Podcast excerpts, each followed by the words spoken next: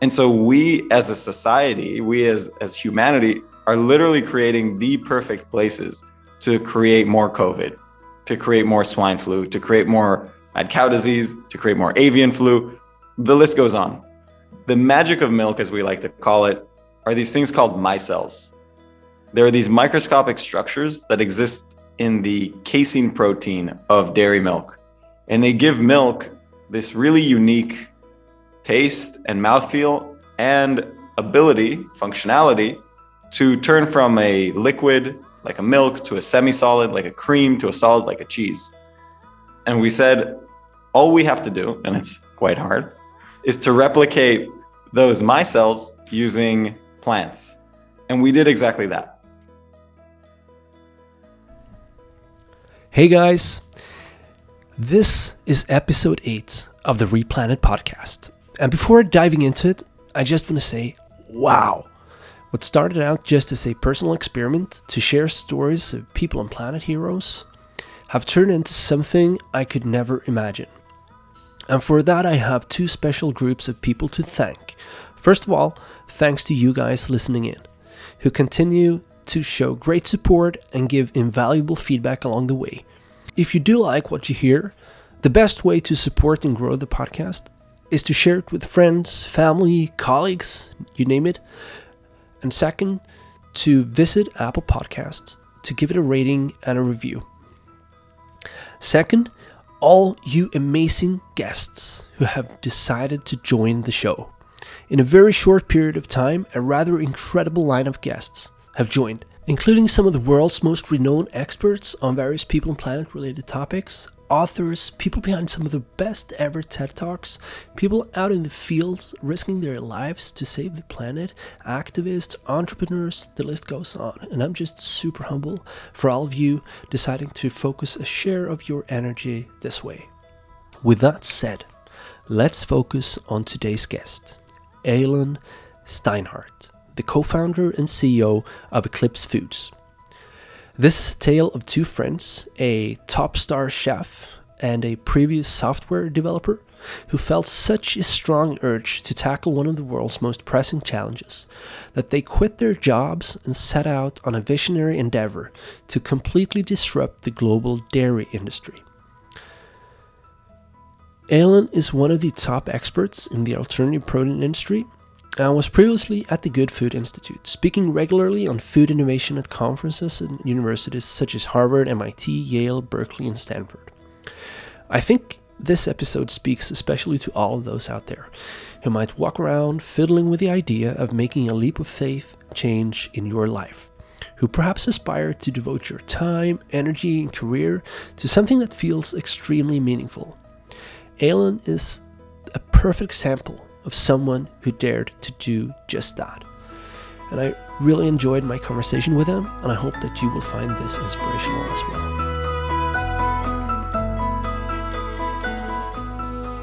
Hi, Alan. Uh, thank you so much for joining the podcast. I, have been following your work for for quite a while, and I'm a big fan. Thank you. Thanks for having me. So I guess um, a good place to start would uh, be to uh, explain for uh, to the listeners uh, what is Eclipse Foods and and why do you as a company exist? Yeah, so Eclipse, we make plant-based dairy products that are indistinguishable from conventional dairy in taste, texture, and functionality. Our mission as a company, why we exist, is to create a more sustainable, healthy, and humane food system. And we believe we can do that by giving consumers plant based dairy products that require no sacrifice. And therefore, we can convert not the small section of, of consumers that already eats vegan or vegetarian, but the massive mainstream consumer market. Uh, in fact, when you look at the research, the number one reason that mainstream consumers avoid plant based dairy today is taste. And still, as we see, a lot of options that don't taste quite like dairy have managed to scale. But the massive amount of consumers are still not eating plant based dairy, right? it's like in the 80%, 84% don't consume plant based dairy at all. And so we're creating products that actually meet consumers where they are and then being able to convert those consumers, have them eating in a more sustainable way, a more humane way, and uh, a more healthy way. You know, I had have this question of you uh, saying that this this product is is uh, indistinguishable from conventional dairy. I, if that's true, I love it, and I guess some some people would would consider it a pretty bold claim. Uh, and there are certainly a bunch of competitors out there, and I've tasted a lot of them who certainly do not live up to that. So how come that you dare to make such a bold claim and, and, and what sets you apart from competitors? Yeah. So really the the claim comes from well the product, right? It's uh so I should send you some and you can make the assessment yourself. Um but how we got to there I'll explain kind of the how, and then some of the kind of proof is proof is in the ice cream. So we essentially, when creating Eclipse, we looked at the molecular composition of milk and really figured out what makes dairy milk milk. What makes it taste like milk? What makes it have the texture of milk and what makes it function like milk? And we said if we can just basically mimic that in plants, then we can have a product that is indistinguishable. And what we came to find in our in our explorations is that the magic of milk, as we like to call it, are these things called micelles. There are these microscopic structures that exist in the casein protein of dairy milk, and they give milk this really unique taste and mouthfeel and ability, functionality to turn from a liquid like a milk to a semi solid, like a cream to a solid, like a cheese. And we said, all we have to do, and it's quite hard, is to replicate those micelles using plants. And we did exactly that.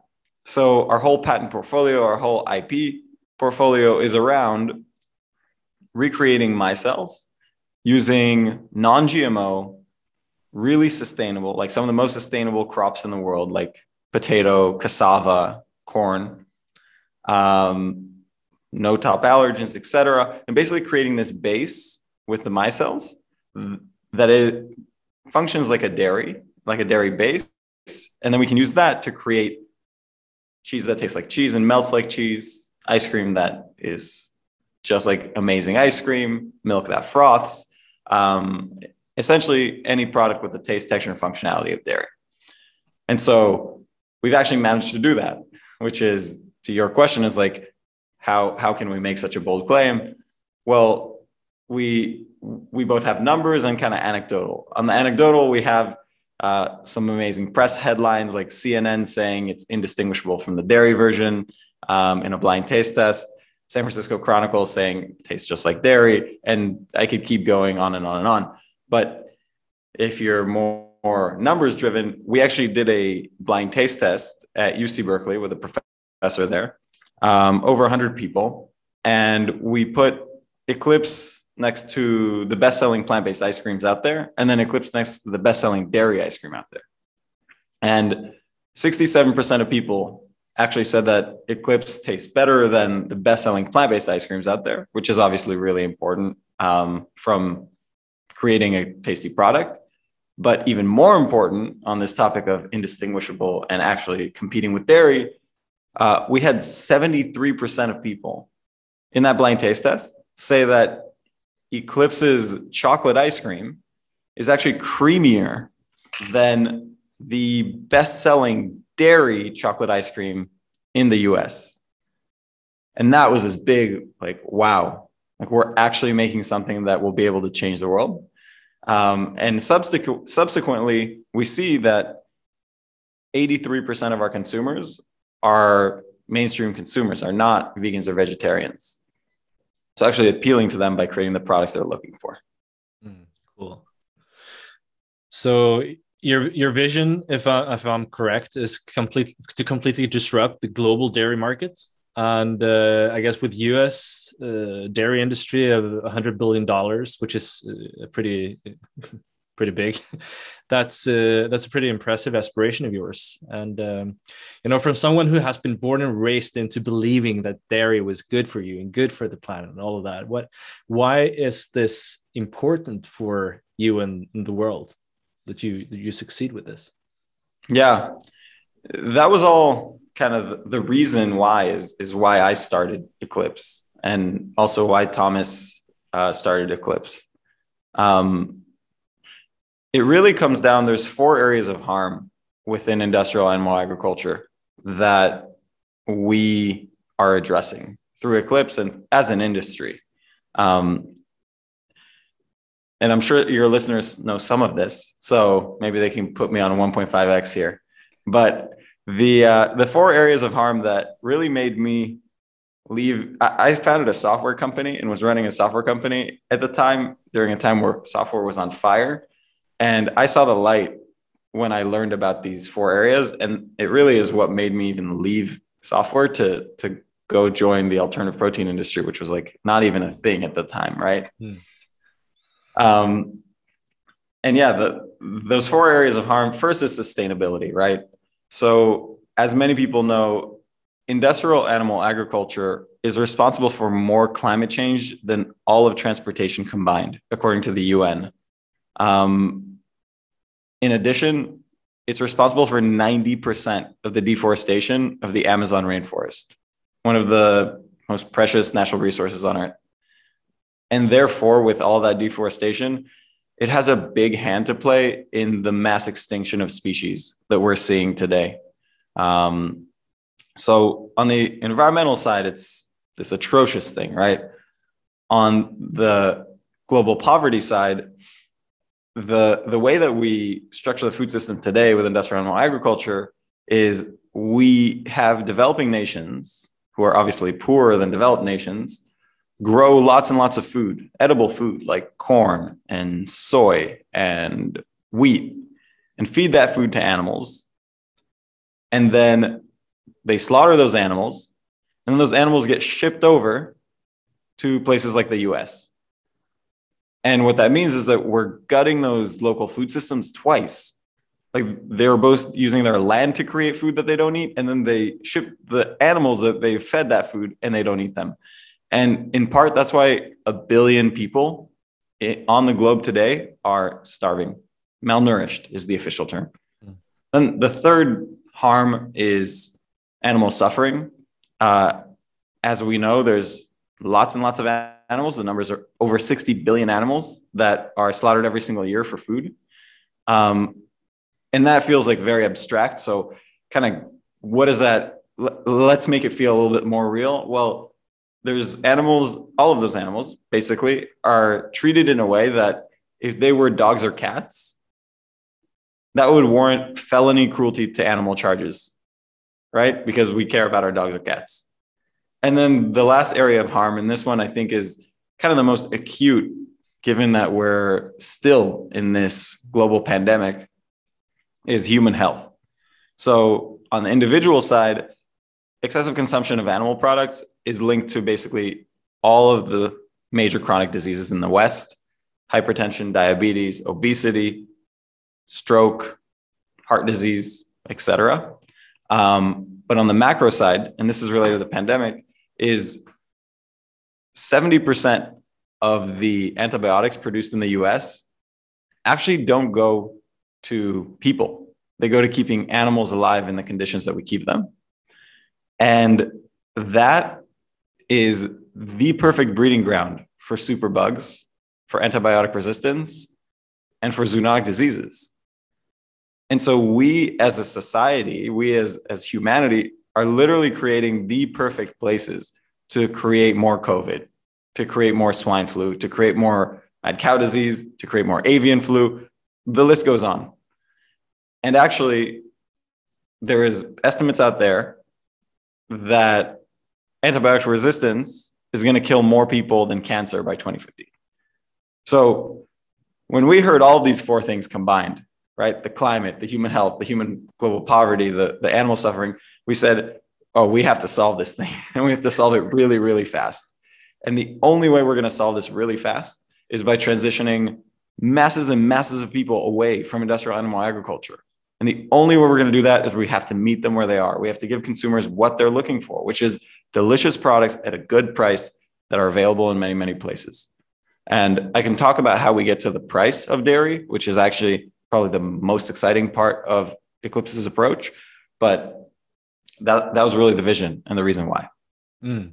Yeah, that's it's um, certainly one of the, or perhaps the biggest challenge we're facing as humanity right now. So, uh, thanks for uh, for doing what you're doing. that's it's really important. How is you know on on um, on a on a price level, as you say, when to compete with with dairy because that's what what always. Um, uh, I guess that's that's hindering people to make the shift as well because when you're standing there in the ice cream uh, um, shop and there's one ice cream costing you know the double amount or triple amount of what conventional dairy costs. Uh, it, it i guess it hinders people to to uh, sort of make the transition or make the choice. Uh, how how are you uh, dealing with that?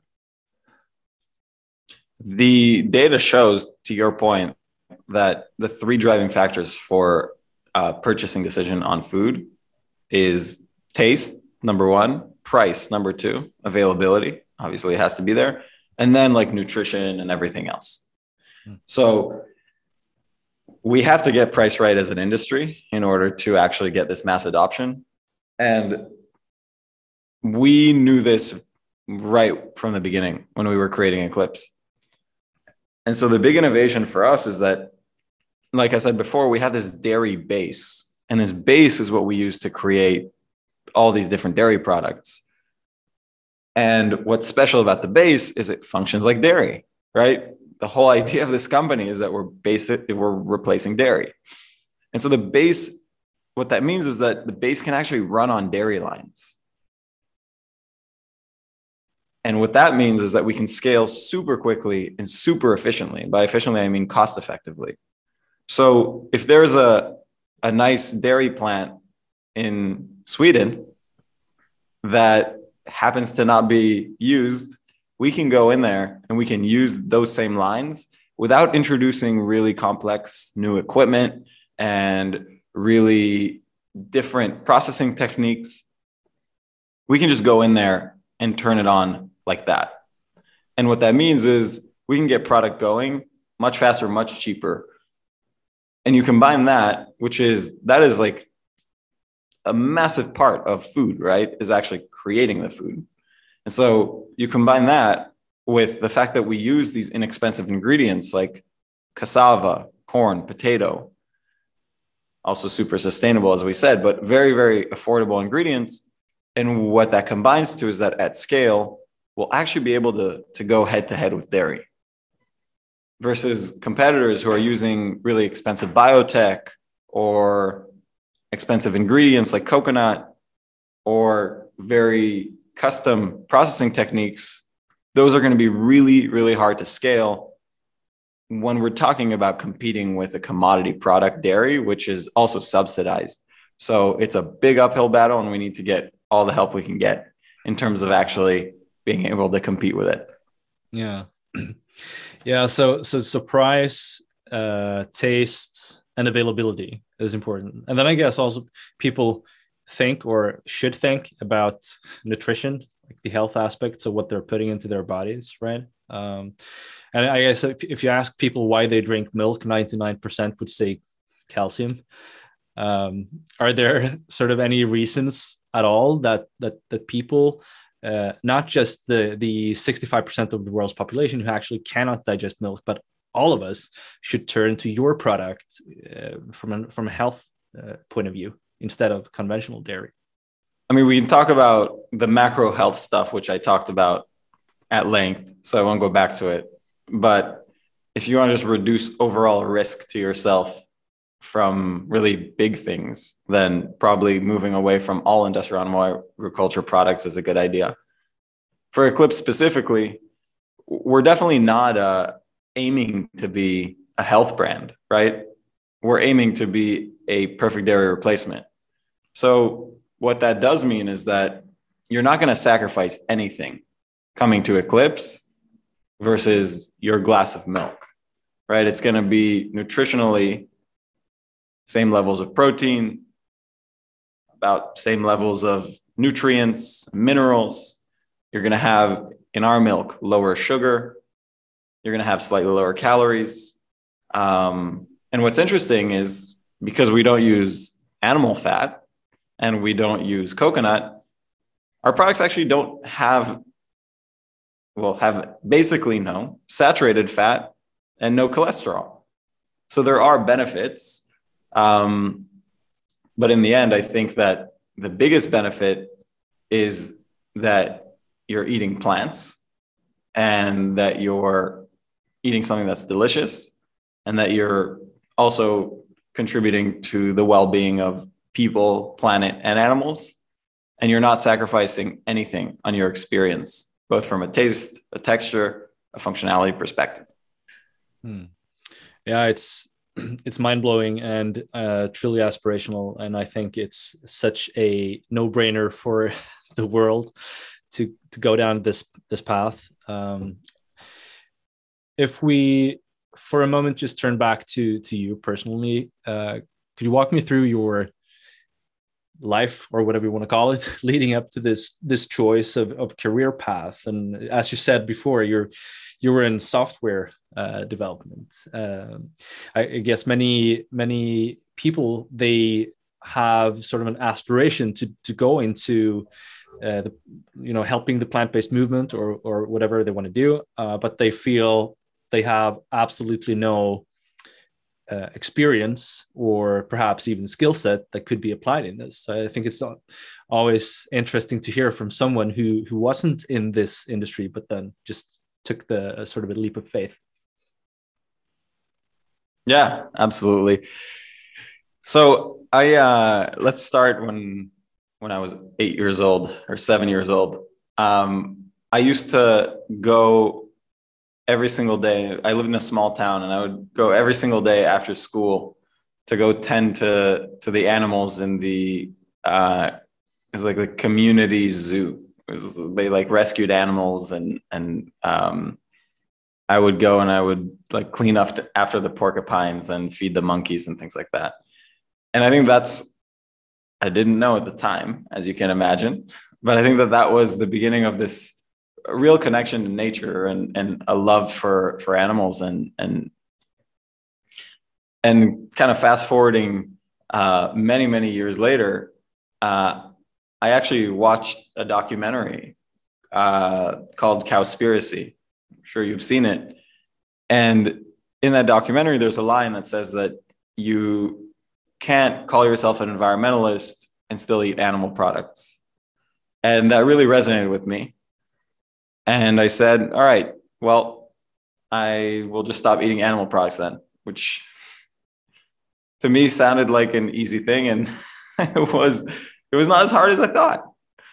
Um, and just at around that time, my friend sent me a, a link to this strange product that wasn't in the market that was starting to make waves called the Impossible Burger.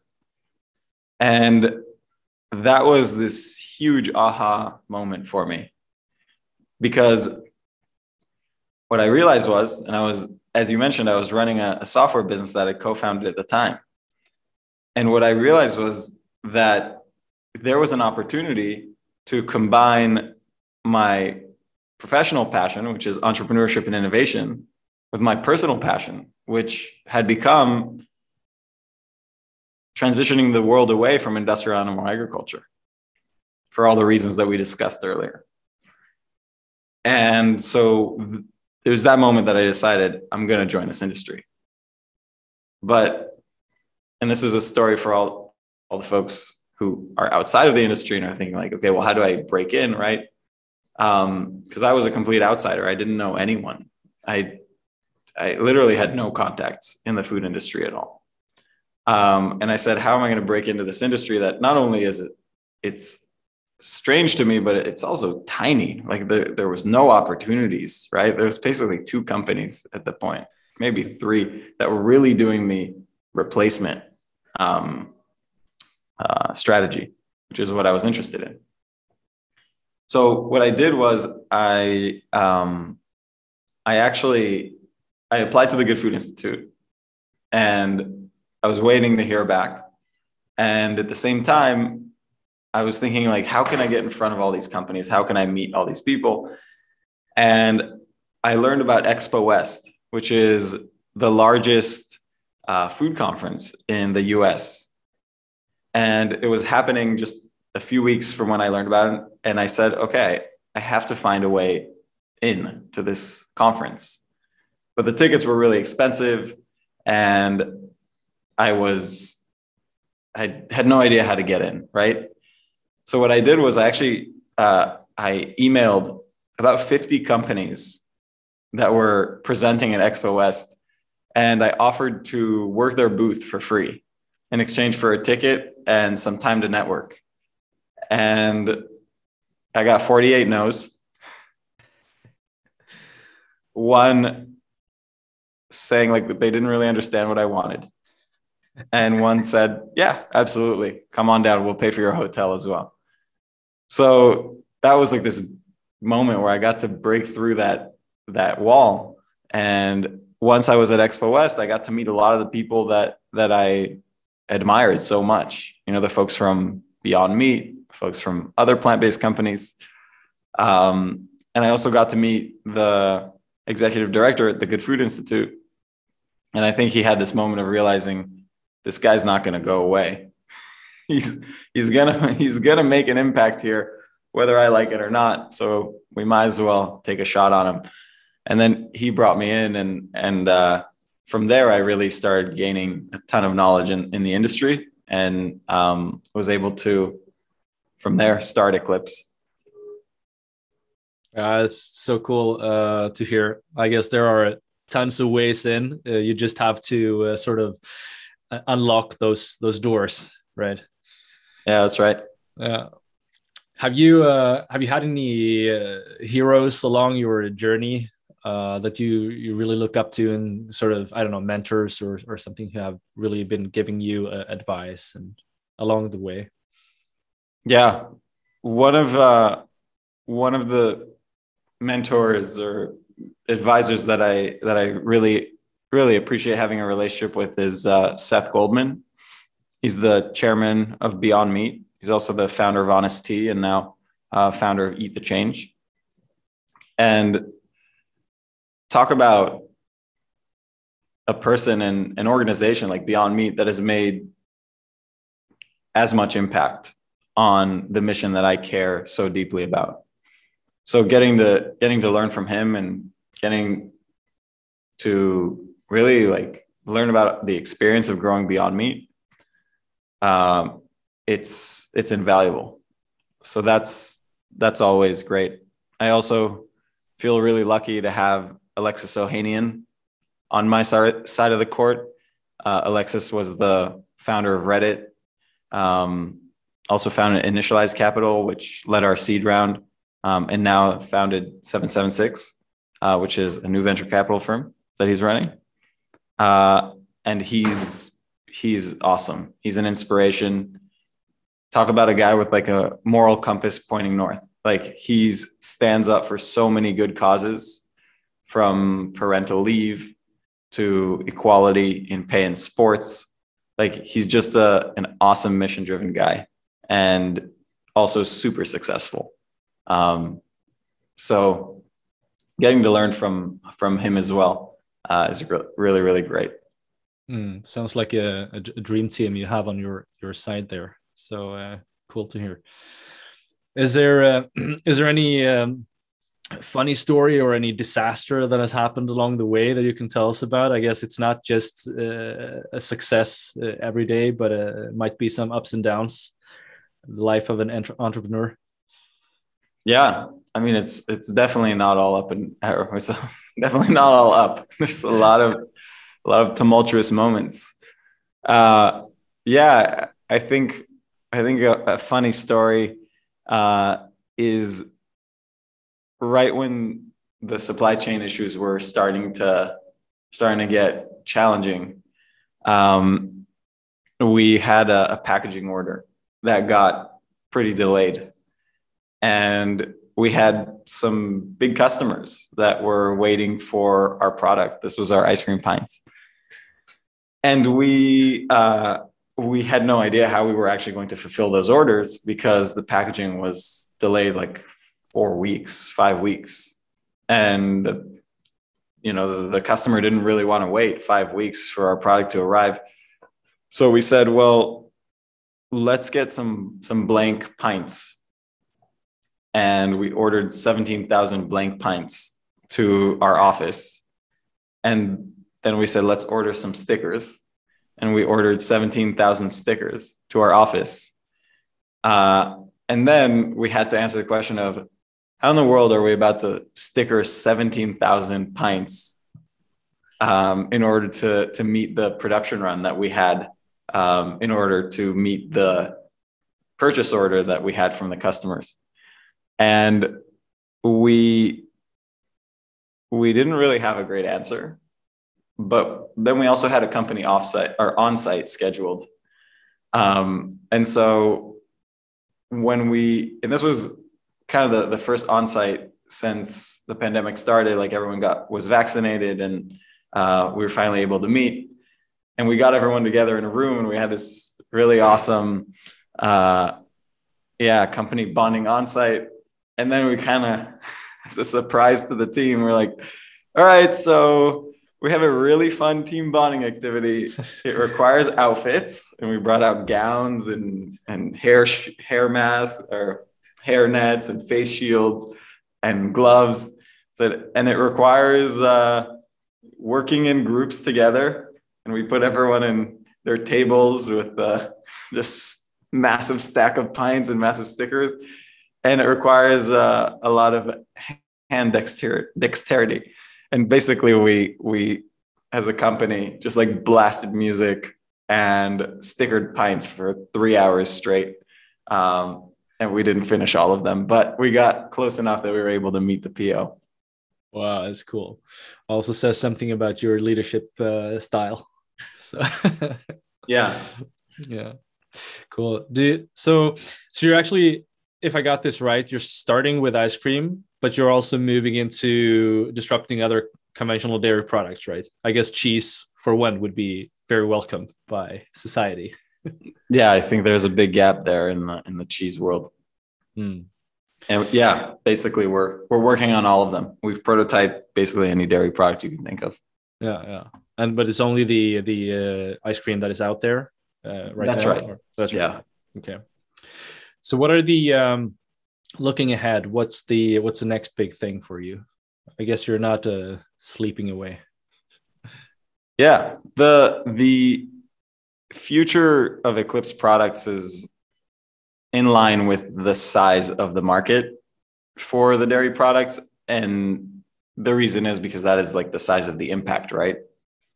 So if people buying like are buying tons and tons of cheese and tons and tons of milk and tons and tons of yogurt, then we should probably make those products before we make, I don't know, like a creme anglaise or something that is less frequently purchased, creme fraiche or something, right? So we want to we want to really focus on where is the volume and where can we offset most the consumption of dairy. Um, so yeah, I would say that's that's the level that I, I can provide. Um, but if you come visit us at our headquarters, then uh, I'll let you try the, the latest and greatest. cool. Yeah, I would I would love to do that. It's been it's been a blast having you on. Uh, I think you're what you're doing is super inspirational, both for for uh, aspiring entrepreneurs, but also for society at large the, the planet and, and, humanity definitely needs more uh, more people and more businesses like like yours. Thanks so much. I really appreciate it.